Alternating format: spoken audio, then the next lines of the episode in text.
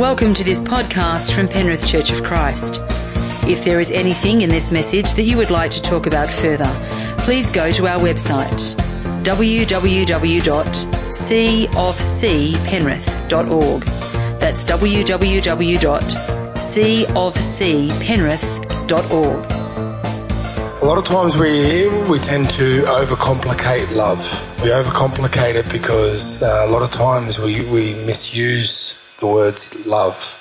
So I just want to pray. I want to invite the Holy Spirit into this, and then um, it's going to be like a, for those that are sporting fans. It's going to be like I'm going to set it up, and then Blakey is going to bring it home, which is awesome. so Lord, I just invite you into this space right now. Uh, uh, I know that you would love for all of us to experience your extravagant love but that you've given us the choice to be able to accept that, that invitation to be able to go on to it. So Lord, I just pray that that just starts opening up just a little bit today. I pray that your spirit and that's already flowing through this area, that it doesn't just stop and cease just because we, we start talking about the love, but it actually starts flourishing just like good soil. I pray this in Jesus' name. Amen. So, love, I, I, on Friday night, um, we, we came back to youth and I started speaking uh, about love to the youth uh, in, in, that sense and, and what love was and um, what the misconception of love is. And I was looking into it as I was setting up for uh, today, and it just says the reason why I think that I wanted to, to um, or God placed on my heart to, to name it simple love is because the word love has become one of society's bywords. The casual use of the word has begun to empty the meaning of love, unfortunately. So much, so much so that um, a lot of people don't know what real love is. Now, in the Bible, it says God is love. But how can we expand on that as Christians? How can we expand on that as His children? God's love is real, so real that He sent His Son. Not only sent His Son, but His Son was sent to save and accept the judgment of sin in the place of sin. In 1 Corinthians 13, it says in the New Living Translation, which I'm not going to um, live off at the moment, what I'm going to do is I'm going to bounce between that and the Passion Translation because for some reason the Passion Translation seems to be just bursting with words. And it's, it's a beautiful remnants um, of the words in this verse, in this in this scripture. But in, in the New Living Translation, it says, "Love is patient and love is kind. Love is not jealous or boastful or proud or rude." And I'm going to skip over to Passion Translation. Listen to these words. Love is large and incredibly patient. Love is gentle and consistently kind. It refuses to be jealous when blessings come to someone else. Love does not brag about one's achievements nor inflate its own importance. Love does not traffic in shame or disrespect, nor selfish seek, selfishly seek its own honor. Love is not easily irritated or quick to take offense. Love joyfully celebrates honesty and finds no delight in what is wrong. Love is a safe place, for it never stops believing the best for others. Love never takes failure as defeat, for it never gives up. Never stops, love never stops loving. It extends beyond the gift of prophecy, which eventually fades away. It, it, it is even more enduring than tongues, which will one day fall silent. Love remains long after the words of knowledge are forgotten. Until then, there are three things that remain faith, hope, and love. Yet love surpasses them all. So, above all else, let love be the beautiful prize for which we run. Now we're going into this season of there's there's a couple of marriages around, there's a couple of um, relationships building, especially in the youth and the young young people. But one of the things that I continually keep on saying with a lot of my leadership, and especially since we've started up a mentoring program, is that there's this toolbox kind of thinking when you're training up people. Um, and when I was going through corrective services, this was one of the the things that I use. Is there's, there's so many things that we can use, but it's how we learn how to use it is is vital to the actual situation. Now, I'm going to break that down just a little bit. A trader goes to a site and they have in their toolbox all these tools to be able to fix or create or mend things that may happen on the work site but they don't use all the tools at once. They need to know how to use each tool that's in their tool bag to be able to rectify the situation. That's the same in our lives. And I believe, and I've, I've, said this several times standing up here, is I believe that we need to be an intergenerational body that feeds into each other, whether we're young or we're old. And the biggest tool that we need to use in our tool bag is love.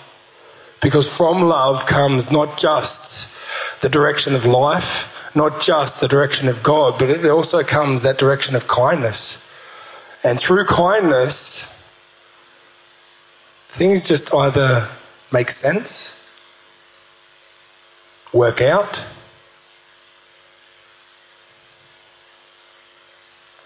tend to just come together.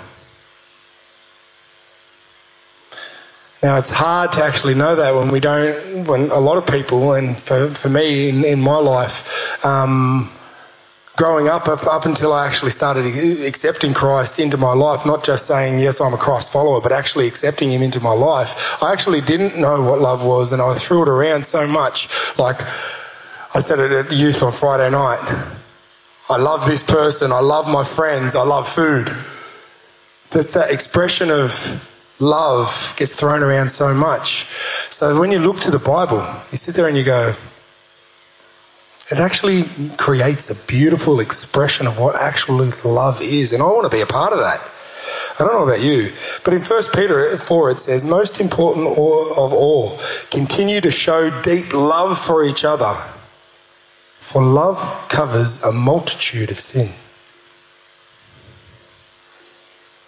God loves us before we were even created. God sent his son to the cross before we were even thought of, whilst we were still sinners.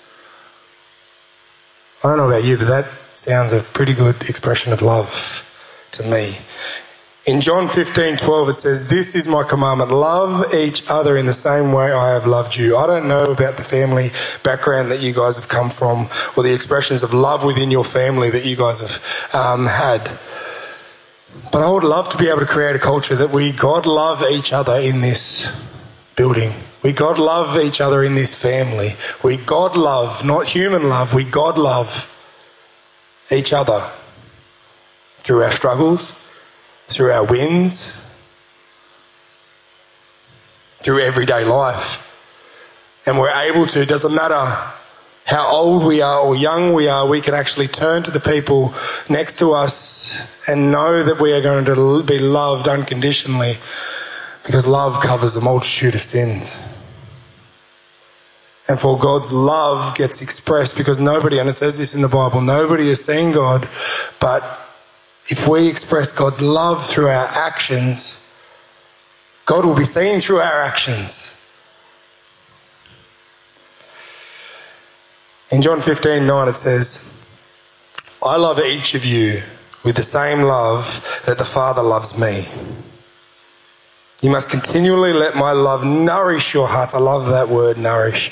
My wife's right into nourishing stuff within the, your health and the way she expresses that nourish, like with our kids and everything like that. She wants to nourish our kids with, with food and uh, making sure that she has the, the right things that um, both Oliver and Ivy can actually be, grow up healthily and, and get the best that they can actually get in their lives. So she, when she speaks about nourishment, she speaks about nourishment. When I hear, see this word, nourish your hearts. It's everything that's good that goes into our hearts.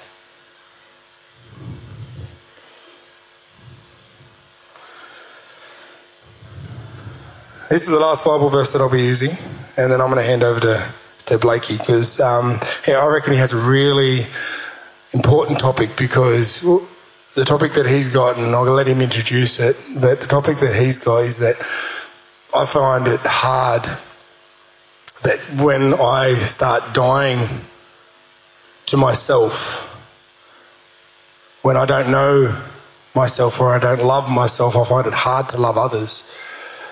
And it's, it's, it's hard to actually explain that because when, whilst I've been away this last week, somebody uh, said to me, we need to die to ourselves to let God raise through us.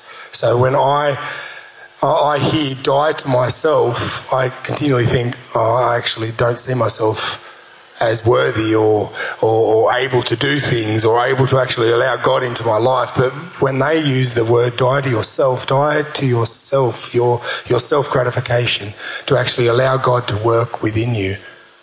But Blake is about to uh, bring home a message that, that I believe is going to be really good, and it's, it's false images of self. So be really, really good for him to do that. So I'm going to do, I'm going to, I'm going to finish off with a Bible verse and then I'm going to hand over to him. In the Bible, in, in, um, 1 John 4, 7, uh, 4, 7, and then we're going to click over to 9 and 12 just quickly. It says here, those who love, who are loved by God, let his continue, let his love continually pour from one to another. Because God is love. Everyone who loves is fathered by God and experiences an intimate knowledge of Him. The light of God's love shined within us when He, when he sent His matchless Son into the world is a possibility of living through us. This love, He loved us long before we loved Him. It was his love, not ours. He proved it by sending his son as a pleasing sacrifice to take away our sins. God showed so much love by sending his son to offer us eternal life through his love. I'm going to introduce Blake.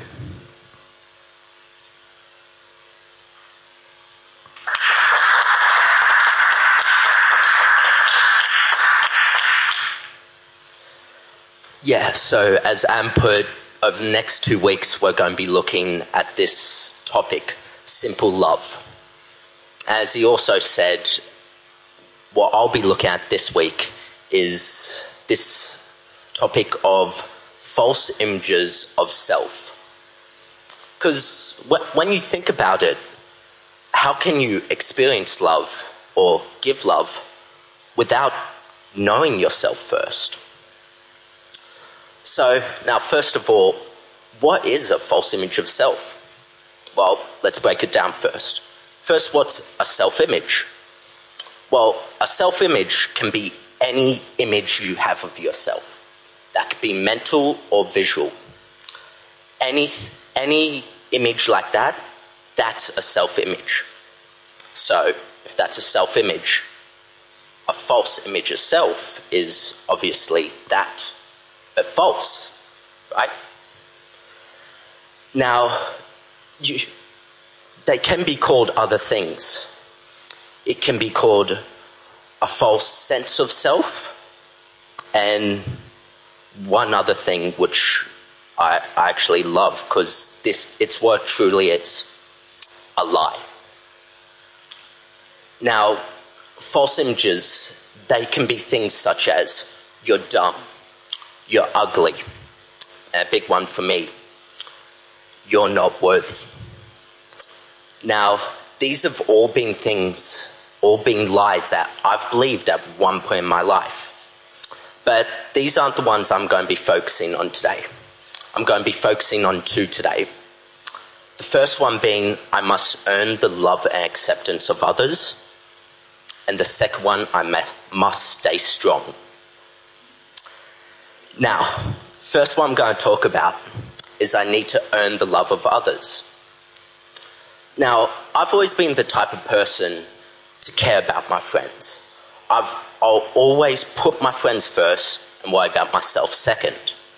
Now, that's not necessarily a bad thing. It's great to care about your friends. But for me, I was doing it in a very unhealthy way, with a very unhealthy mindset. I was doing it as a distraction. And you may ask, a distraction from what? For that, it requires a bit of backstory. Now, I, I love backstories. Like, just like superhero backstories or backstories from characters in video games. I just love hearing the backstories. Uh, and spoiler alert, I'm no alien from another planet with super like these superpowers and these handsome looks. Well, I'm not alien. my my backstory, unfortunately, is a little bit sadder. So, about from mid primary school to mid high school, I went through a real rough patch of bullying. Primary school, it wasn't as bad, but um, high school, it got a lot worse. It was extremely rough, very physical, and it got so bad at one point I nearly got thrown through a cupboard door. So it was pretty rough for me. But how does being bullied relate to me feeling like I need to be loved and accepted? Well, obviously, while being bullied, I didn't really feel loved or accepted.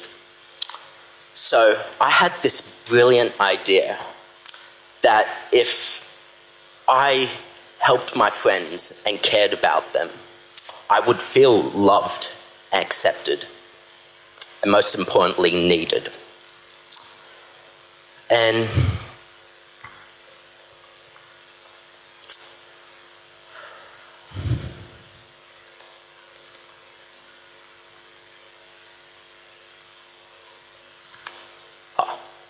So that's what I did.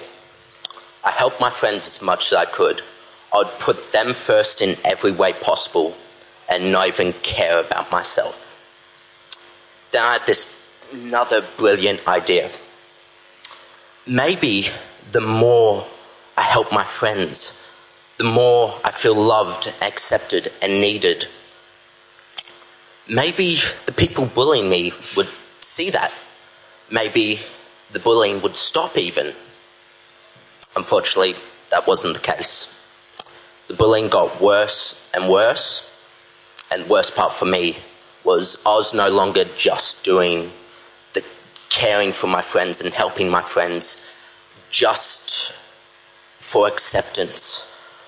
I was now finding my worth in it.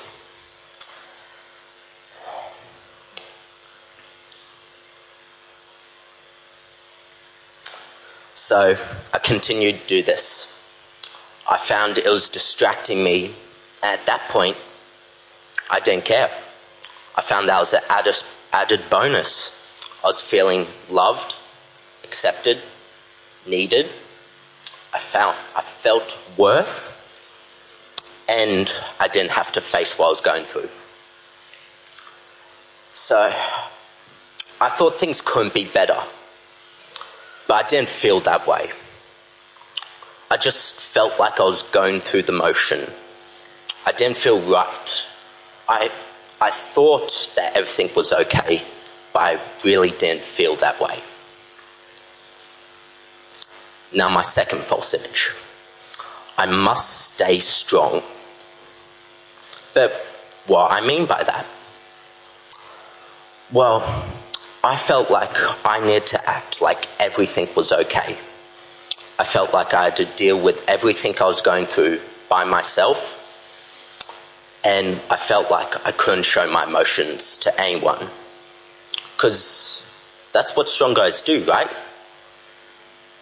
No, no, that's wrong. Very, very wrong. But where did I get this idea that I that I need to stay strong. Well, big surprise came from bullying. Yeah. So this all came from bullying. But how did being bullied make me feel like I needed to be strong? Well, for me, it was all about vulnerability. Now, first, what does vulnerability mean? So, I kind of sat on it, prayed about it, of course, Googled it. And this is what came up, and I absolutely love this definition. It is the most honest you can be. Being vulnerable involves letting yourself feel all the things the good, the bad, and the not so chill. And then also letting someone else see it all. When you hide or deny any of that, you're not being honest with either yourself or the other person. Let me just highlight that first line again. It is the most honest you can be. That's what it should be. Vulnerability should be being honest. Now, of course, that's not how I saw it. To me, vulnerability was the way I felt while being bullied. I didn't associate being vulnerable with being honest. I associated it with being weak. So, I didn't talk to anyone about it. All the stuff that, that happened, I said not a single word. I built my walls up high and kept everything behind it. And I did that for four years. I, during that time, I only ever talked about once. That's when I first started coming here to the youth group. I talked about once with Adam, and after that, I shut myself up for four years. From year eight, five years ago, right up until a camp I went on last year, Uprising. That camp for me was a major turning point for so many reasons. But one of the most important reasons for me was I was able to open up about what I've been going through over the past four years. I felt like at just at this camp, I didn't have to have that fake mask on. I didn't have to wear a facade.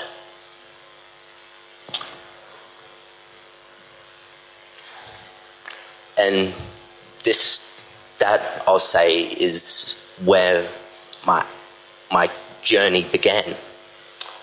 I grew up, I grew up a Christian, but not a Christian household. My mum's Christian, my dad's not. So uh, I grew up in church, but I never really, I suppose, felt Christian. I suppose if that makes sense. So I went to church right up until I was about 10 to 12. Then I just stopped going to church. I ended up getting invited to this youth group here, and that started. That was another major point in my life because that's, I suppose, the start of this journey I'm on. Because I went to another camp with this youth called Drastic. After that camp, I decided that I wanted to be Christian. Unfortunately, I may have said that, but I didn't believe that. So, those four years that I went through, where I was keeping to myself, I was saying that I was Christian, but I wasn't really acting Christian. I was a Sunday, Friday Christian. At youth and church, yeah, I'm Christian. Away from there, at home, at school, with friends. I mean, what was Christianity? But once again, that changed all that Uprising. At that point, I decided I didn't want to just say oh, I was Christian, I wanted to be Christian. And this journey of opening up and what's led into a journey of forgiveness has something that I've still been journeying through right up until last week at the Winter School for Navigate. So now, those are my false images.